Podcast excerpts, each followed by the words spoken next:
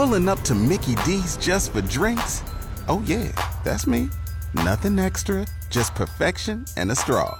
Coming in hot for the coldest cups on the block. Because there are drinks, then there are drinks from McDonald's. Mix things up with any size lemonade or sweet tea for $1.49. Perfect with our classic fries. Price and participation may vary, cannot be combined with any other offer. Ba da ba ba ba. I'm Jeff Motz, KFOR Sports. The Nebraska football team wrapped up a full week of practice for Purdue Thursday morning after having last week off. Questions loom, though, over who will start at running back this week against the Boilermakers after Rahmir Johnson left the Minnesota game two weeks ago. Rahmir's ready to go, um, so we'll kind of play it by ear after that, and, and usually we'll go with a hot hand or who practiced the best. Head coach Scott Frost says the team had a good practice this week with great preparation for Purdue.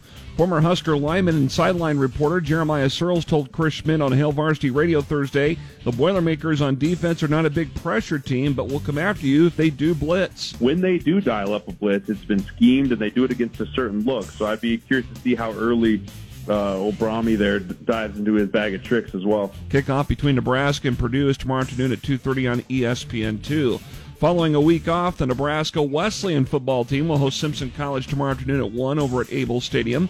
High school football playoffs get underway tonight. Two games on the radio that you can hear include the Class A matchup between Lincoln East and Gretna. That kicks off at 6 here on KFOR. Then at 6.50 tonight over on ESPN Lincoln in Class B, it's Waverly hosting Grand Island Northwest. Other playoff games of note on the schedule today. Lincoln Southeast plays at Omaha Burke in Class A at 4 this afternoon. In C2 at 5.30 over at Seacrest Field, Lincoln Lutheran hosts Gordon Rushville. And at 4 o'clock this afternoon in the six-man playoffs, Parkview Christian hosts Silver Lake. Tomorrow night, the number 6 Nebraska volleyball team plays at number 11 Minnesota. First serve at 7 on BTN.